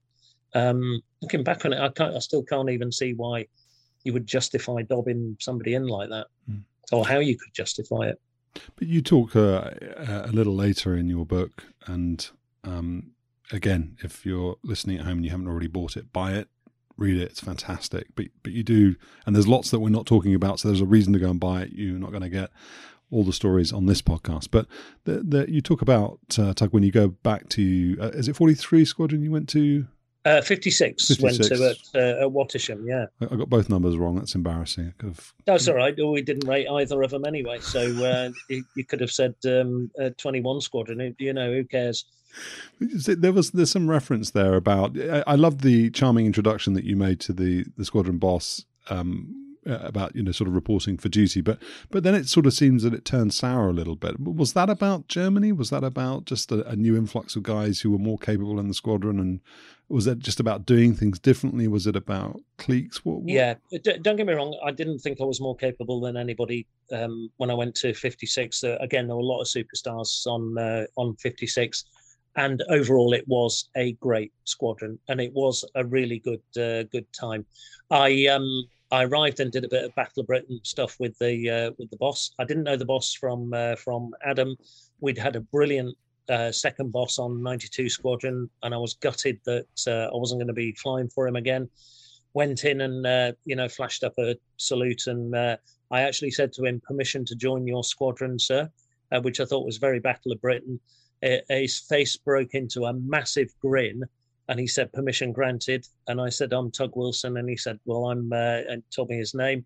And uh, and that started a lifelong friendship. That handshake started a lifelong friendship uh, with that uh, with that boss. And and he went on to uh, to air rank and i served under him again in uh, a ground tour in saudi arabia. It was my last tour in the air force. And i would have i would have um, I'd have walked over broken glass for that for that guy. Um, uh, one of the flight commanders was mad, but good mad, um, and he was my flight commander. And uh, of uh, it, again, really nice, uh, nice guy. Um, and then I went in to meet uh, uh, the rest of the guys on the squadron. Seven of us moved back from Wildenrath at the same time from 92 Squadron. Four went to 74 at Wattisham, and three of us went to 56. I was the first to arrive out of all seven, and um, and met a load of guys on 56. Some I'd been through officer training with, uh, some I'd been through flying training with, and all good. and then um, two guys uh, said hello to two guys, and one of them uh, one of them said, um, "When's Bobby pitching up?" Bobby was one of my favourite navs on uh, on 92. That's not his real name, but um, uh, and I said, "Oh, I think he's uh, he's moving into a quarter beer in a couple of weeks." And they said, "Well, tell him not to bother unpacking because uh, we're going to chop him." And these were two UK guys who'd never been to Germany, uh, were pairs leaders, whereas we were. I said last time we were eight ship leaders, sixteen ship leaders on cap, uh, and such. And these two also rans, as as as I uh, viewed them, reckoned they were going to chop one of my best mates, and it, and it just turned a little bit sour uh, for me. And then over time, as um, as the two guys joined me on 56 Squadron, um, we we go to the bar uh, quite regularly and and just kind of spout off about yeah what happened to you today, and it's human nature that you rec- you remember all the bad things, all the bad things are the markers in your life. It's just a human nature thing, um, and and those are the things that stick out for me. But out of 56 was a huge squadron and lots and lots of people on there out of uh, I don't know, maybe there were, let's say there were 40 aircrew on 56. I don't know it was that or not. Uh, there were probably six assholes, and um, and the rest were either really great guys or uh, you know fair to middling. And and I enjoyed flying with uh, uh, with nearly everybody mm. on that squadron. But I only you, you, the markers of the bad uh, of the bad things, and those are the things we need to talk about in order to release the stress that um, uh, that that those minor bad things uh, uh, bring. Unfortunately, we went on a um, we went on a joint maritime exercise deployed to Leuchars, and um, it seemed that all six of those arseholes were on that det. It's the worst det I've ever been on, and uh, and that was that was pretty brutal. That uh, that detachment, and I, I had to I had to uh, take action uh, on that detachment with uh, with a couple of those uh, with a couple of those guys. And then it was done, and and that was that. They probably don't even remember that. It it, it was no nothing to them, uh, but it was everything uh, to uh, to me. And and sticking up for the people that I, I were my best mates, you know. So um, yeah, don't get me wrong. I had a great boss, great flight commander, great time. Um, had probably the best uh, Decima det I've ever had in my life with 56 Squadron. Um, so going away with a squadron that you know some people I don't particularly like, and um, and actually loving it. I had, had an absolutely uh, almost died in a mid-air collision, uh, almost a mid-air collision sort of thing, um, and uh, and did the usual thing of um, cheating death by getting shit faced. And what what a brilliant way to uh, to live your life on a on a fighter squadron. So yeah, 56, really good time. Not as good as 92, but um, there was nobody on 92 I really fell out with. Um, and yeah, you know, it, it was it was what it was. Uh, and I, I, the other thing with 56 was great history. I, I was a history nerd. Always looked into who'd been on the squadron before me, whose boots I have to walk in, what do I have to live up to. You know, they had Albert Ball. Uh, they had his mm-hmm. um, dress uniform in a glass cabinet in the uh, in the crew room. Wow. Now, to a, a history nerd like me, uh, I, you know, it was almost like a, I could have licked the glass of that cabinet every morning. It was so special to have Albert Ball VC's uh, uh, uniform in there, and all sorts of other uh, great stuff. They've got a great badge and a great motto uh, as well. And I was always into badges and mottos, and and you know, I, I did I, I, did love it. Um, I didn't love it um, at the end because uh, we used to drive past the Phantom graveyard every day to go to work, and they were breaking up all the Phantoms as it went out of service, and that was uh, that was pretty uh, uh, pretty tough. But you know, I wanted to, if if you're okay talking about it, if not, we'll move on. But I wanted to because you were at 56 when you learned of two friends dying in the Falklands. Um, yeah. Would you are you able to talk about that? Not, I mean, not so much around what happened, but as you know, what your reaction to it. One thing that's sort of missing in, I guess, your book, not missing because that sounds like you, you know, it's incomplete or isn't it's it's not satisfactory, but it's not there at least. Is uh, sort of a, any sort of introspection around mortality, and it's a common question I ask guys who did your job whether or not, uh, and and it's interesting. In the first interview, you, you talked about being offended that somebody would say, "Well, you're, all going to get mortared if if the Russians yeah. come over." It's like, "Fuck you, no, we're yeah. not." Um, but and you talked a lot about not thinking about too deeply about you know getting shot down, other than it uh, being a bruised ego from from a training point of view. Yeah. But did did was that the first loss of friends that you had experienced? Um, did did it bring home to you that it could have been you? Do you start as you become maturer and you become older? Do you start thinking about your mortality? Uh, does it have an impact on the way that you fly? What, what how do you handle that experience, and, and, what did you feel about it? Yeah, so I think um, I think we all had a sense of um, um, like we were indestructible. Um, it wasn't until years later when I they discovered this heart condition that grounded me that I found out I wasn't indestructible. Up to that point, I pretty much thought I was. Uh, we, whenever we looked at accident reports, quite often you would read an accident report go, "Idiot!" You know, chuck it on the, uh, the table and say that'll never happen to me. Uh, you would pick out some positive things from accident reports as uh, as well. But a number of people, um, a number of people I knew died. Some of them died when I was in flying training. I think flying training was a, a pretty desperate time, maybe a 10 to 15% chance somebody on your course would die uh, through the whole of flying training, mm. including OCU. Uh, people I've gone through training with have died on uh, Buccaneers, flown into the sea. Um, a couple of guys, uh, um, yeah, one guy died in a hawk at uh, TAC Weapons, and and and it, it was around us, but this was the closest um, I'd I'd come to it. So the pilot had gone through training two courses after me at Valley. I met him at Valley, and he was he was legendary. Uh, he was a young guy, but um, he his personality was a hundred times the uh, the size of his body, and he was quite a big guy as uh, as well. Perfect for the Phantom. Perfect personality for the Phantom. The navigator was uh, much more experienced, and he'd been one of the staff navigators at TAC Weapons. So each TAC weapon squadron had a couple of staff navs, and they'd sometimes fly with the students to say, "Hey, this is what it's like flying twin seat," you know, and uh, and such. and they always did the program as well. And they were the student friend. So those two guys were student friend, whereas a lot of the instructors were were just bastards uh, uh, to us. So the the navs would look after you, put an arm around you, and, and that. So it was one of those guys who went in in, in the back of the uh, the aeroplane. I was station duty officer at uh, Wattisham, and uh, and it said. Uh, was I a flight lieutenant? I might have been flight lieutenant, but would the station duty officer, I think it was, contact um, meet contact OC admin. So uh, it's never good when people Tannoy you. So I just thought, oh God, I'm in the shit about something here. Rang up, oh, OC admin will meet you in the, the anteroom in the mess now.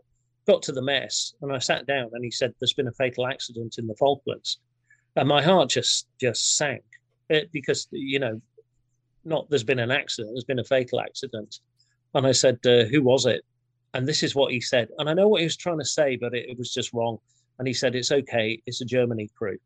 So uh, two of the guys from 19 Squadron who were still out there. And um, God, I could have punched him in the face. I know what he was trying to say, but you know, he, and he didn't know I'd just come from Germany and and whatnot. But for goodness' sake, have some nous. You know, this is a brotherhood across the whole of the fleet. You know, we might slag off other squadrons, but but we're all in this together. And then he told me who it was, and uh, and I, I, just I just went, I shuddered, you know. And then um, I was SDO, uh, now, what normally happens is, so I have to stay sober all night because I'm on I'm on duty.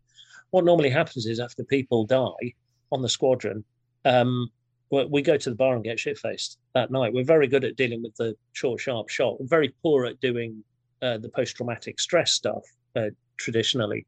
So um, I, I went to the bar in Blues.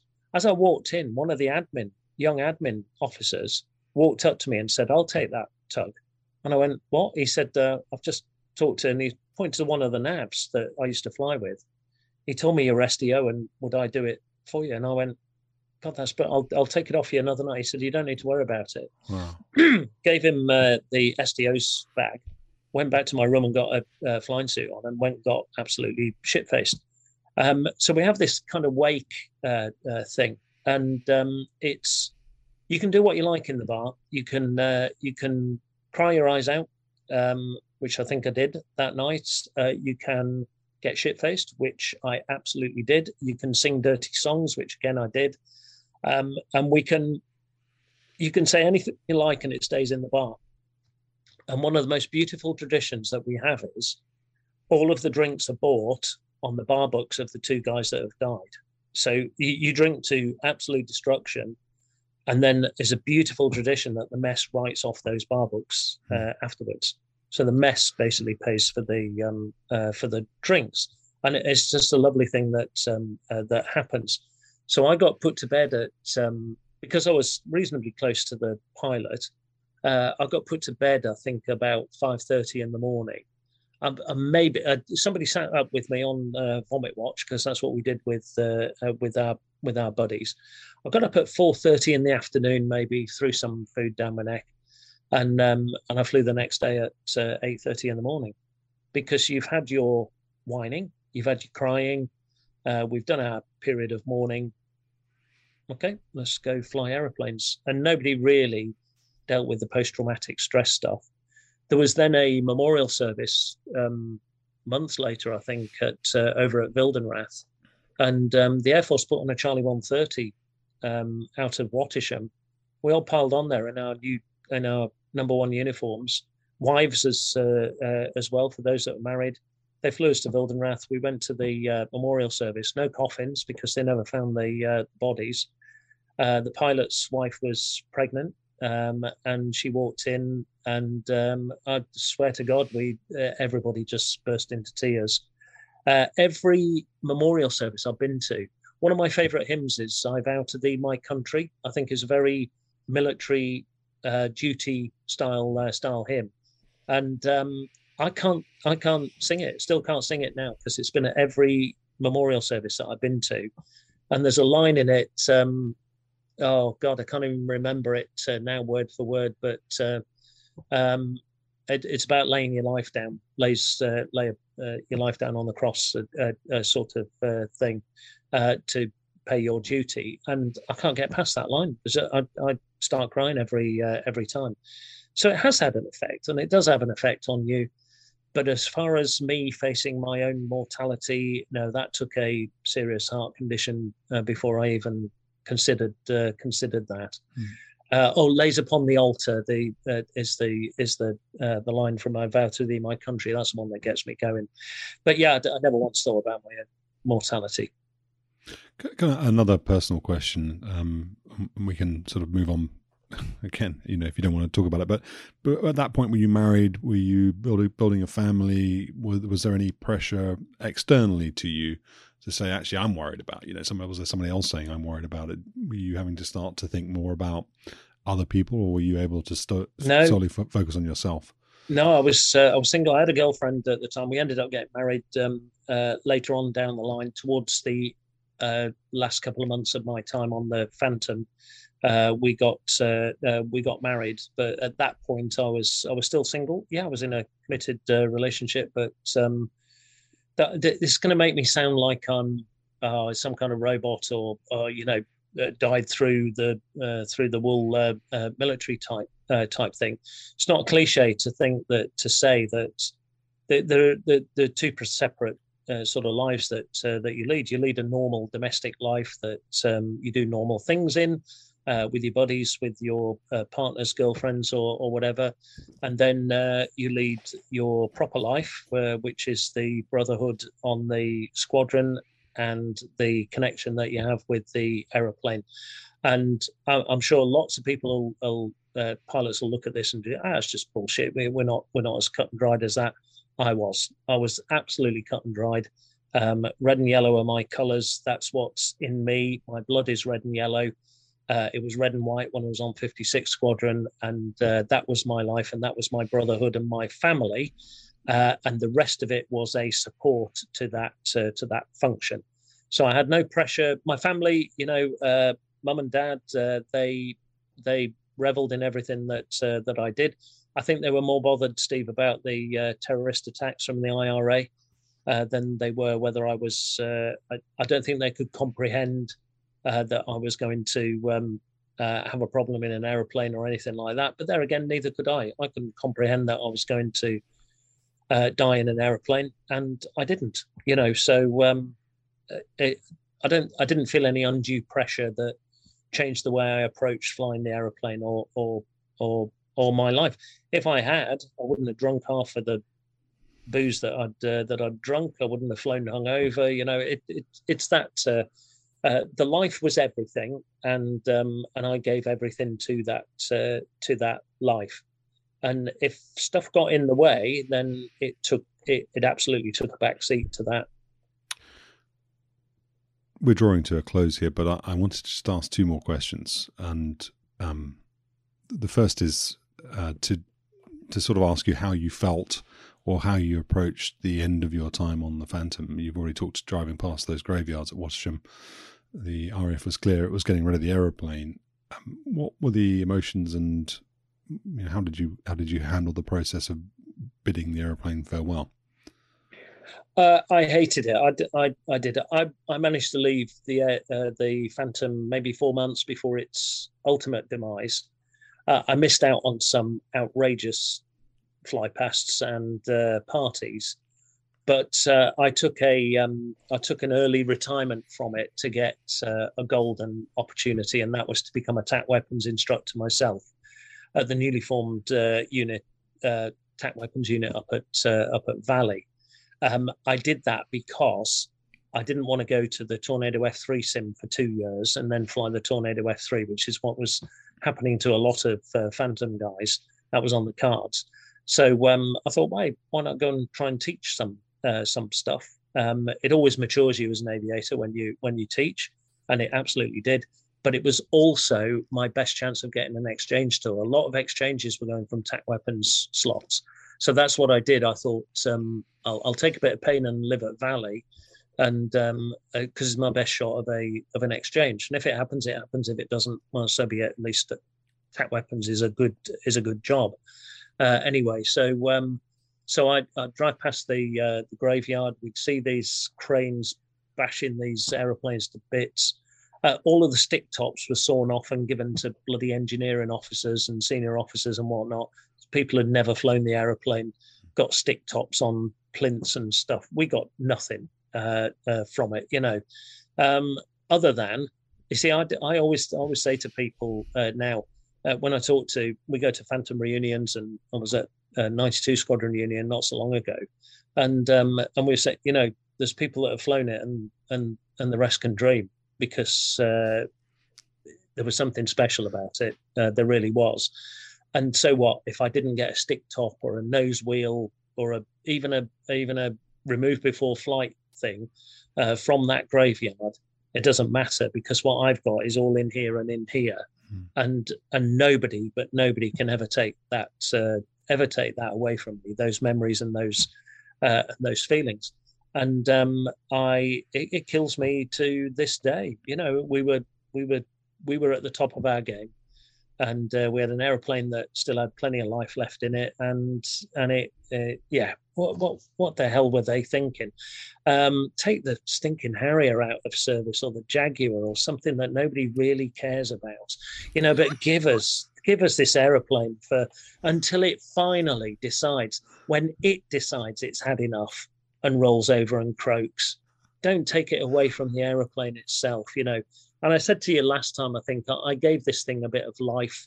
It didn't have life, but I, but I gave it that that that life. I truly believed it was a a living, breathing, uh, breathing thing, and to uh, and to kill that was just um, just unacceptable. Um, and and it, it pains me to uh, to this day. If I could have one more trip in an aeroplane, it would be in a Phantom uh, with my one of my favorite navs in the uh, in the back. That that's that's how much it it got under my uh, got under my skin. And I, have said, turned me into the person that I uh, I am today. I'm a much better person because of that that aeroplane behind you. Tug, finish off then with a story for us. Tell us about irreverence and um, how how you guys as a as a as a collective treated senior officers that you you didn't necessarily respect. Steve, this is like a setup, isn't it? Look at that. You're just leading me down a path. Best straight one I've ever had. Uh, yeah, so um, we were uh, we were in Germany. Um, I'd been there uh a, a, little while by this time, and we we loved ourselves and we, we were everything to uh, to each other. So it was a dining in night and uh, and it was a stag night, so just uh, just serving people, no partners or anything like that. Uh, towards the end of the time on the Phantom, we knew when our end date was on 92. We knew we were going to be going back to Wattisham for a little bit, and and there was an end date for the uh, for the Phantom. Now there was a um, uh, a guy um, I call him. he's called Barry Hallcock in the in the book. He's quite a famous uh, Phantom driver, um, famous for uh, something that he did while he was uh, was in the Air Force, based around uh, family history, I think it was. Uh, by the by, um, he's one of the most boring people I think I've ever uh, come across in in my life. And you wonder how how the hell he survived on a on a Phantom squad. He must have had a miserable time of it, because he would have been the banter punch bag. Um, and I think he was one of those guys they they kept promoting him in the in the vain hope they could get rid of him off the squadron, and then all of a sudden he ends up at senior bloody rank, and he ended up as our station commander at Wattisham. But at the time, he was wing commander air defence at uh, summer headquarters in in Germany. Um, it was a kind of a liaison uh, job, but a wing commander job nonetheless. Um, anyway, he um, he demanded uh, to be dined out from Wildenrath. Now we I, I knew him in passing. I didn't really know him from Adam. You know, there's this guy being dined out at, at our fighter base. How dare he just, you know, demand that, that this would happen?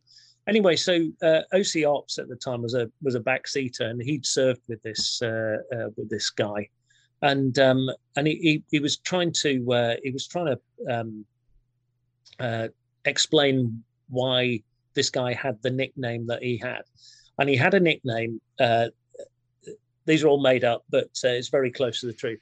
He had a nickname called Mozzie because he, when he spoke, he spoke quite quickly. When he answered his phone, he, when he was a squadron leader, he would say, "This is uh, squadron leader Hallcock," but he would say it so quickly, the first bit, the squadron leader would come out as like that, um, and so he was known as Mozzie because he sounded like a, uh, a mosquito. So that's the story that OC is trying to say. Now, I've got to say that we are absolutely fueled to the max at this point. You know, we've toasted the Queen, and it, it was it was almost as bad as people were necking the port out of the decanter. You know, uh, rather than pouring it in the glass. That's how steamed we all were and there were a lot of junior officers, a lot of flying officers, and uh, and such, and so and we're just getting restless. And and when our crew are not stimulated, we become disruptive. It's it's a it's a pathological problem that uh, that we have. So there were all sorts. There was all sorts of banter flying around, and it was all a bit rowdy. OC Ops gets up, starts to uh, introduce this guy, and we know it's going to be a dreadful speech and and whatnot. So uh, so he said. Um, so uh, I'd like to introduce now Wing Commander uh, Hallcock. Uh, now he's been known as many names uh, during his time in the Air Force, and everybody's going, yeah, you know, and and and stuff like that. So all getting out of hand. He said, um, and he's trying to say, but the one he's known as is uh, is Mozzie. He said, but the one that we all know and love him as is, and one of the junior navs on 19 Squadron, at the top of his voice, uh, shouted, Barry Smallcock uh, like that. and we absolutely wet ourselves. The whole place collapsed. And uh, as I mean, it was we were just howling at this, and OC Ops uh, just looked at it with a face like thunder because OC Ops is the president of the mess committee, and this whole thing's getting out of hand. He's lost control. He just looks at this guy and he goes, "Out!" like that and and the whole place went quiet, and we, we, were just sniggering. And he went out. It's the first time I've seen somebody thrown out of a uh, of a dining in night, and he got up and walked out with the saddest look on his uh, on his face, and we just gave him a round of applause and cheered him as he walked out. And you know what? Normally, uh, if if you've been sent out of a dining in night, that's it. It's disgraceful, like being sent off. You would go straight to bed, and and that would be that. This guy waited in the bar for an hour and a half. Wait, just waited there, drinking on his own in the bar, while while this oh my god, the most boring man in NATO then gave us a the Nation briefing, basically a 45 minute speech on what a great um, future the Phantom had because we were going to sell them to the Greeks. Like we gave a shit, you know. And uh, anyway, couldn't get to the end of this uh, speech fast enough. And um, and it was bang bang, uh, things over. We raced to the bar and there was uh, there was this guy. I mean, he was he was he could barely stand up because he'd just been drinking on his own, drowning his sorrows, and and he was he was he was a he was a hero for uh, for the rest of the night. You know, just uh, don't come don't come here demanding to be dined out and then bore the crap out of us, mate. You know, uh, yeah, great, uh, uh, uh great times. Thank you. Thank you for sharing that. Um, and for sharing. That's my favourite story from the whole. tell you what, you're not you're not going to get that in a normal aviation memoir, are you? Barry Smallcock. All right, okay, Tug. Uh, thank you so much for uh, coming on the channel again. Uh, two more hours of your time. Really appreciate it. It's been uh, really fascinating to get uh, a perspective. I don't think that you hear very often. Uh, certainly not on my channel. I'm not not deliberately, uh, but just sort of happenstance. I'm quite focused on the US side of things. That's where I know the most people, and so therefore that's where I have the most conversations. And I've always found it tricky to get RAF guys to come and talk to me. I don't know, maybe I uh, maybe I need to work harder at that. And if the standard of your delivery is anything to go by, then I definitely should work harder at bringing more RAF must, guys must on. be a personality issue. It must be. I was is say, that what it is? Yeah. They, they haven't heard about me enough over there. That's why they talk yeah. to me. Everyone Yeah. here knows I'm a dick. So, um, but it, it has been great. And, and maybe um, you'll make a, a pledge to come on and talk about your time on the Hornet. That would be cool. If Oh you, God, I'd uh, love to. I, yeah, I think you can tell. I, I, I, I've really enjoyed it, uh, Steve. You, you've got such an easy way about it, and uh, uh, for for the uh, people that watch it on YouTube, uh, apologies if you're into all of the technical aspects of uh, of how the aeroplane uh, stays uh, stays airborne and stuff like that. It's it's just not me. It's it's not my my thing. Hopefully, you get a, a flavour of just how much fun uh, it was to fly these uh, aeroplanes and uh, just as much fun on the Hornet, and I'd, I'd love to come back and uh, and talk to you about it. Thanks. So, and we, and we can. I think the the comments on the on sort of part one are indicative of the fact that people love it, and you know, there are test pilots. We can, I can go and talk to Dave Southwood, ask him to come on and, and talk about um, aerodynamics and the physics and all that kind of stuff. So it's there's no no apology necessary. It's it's all good.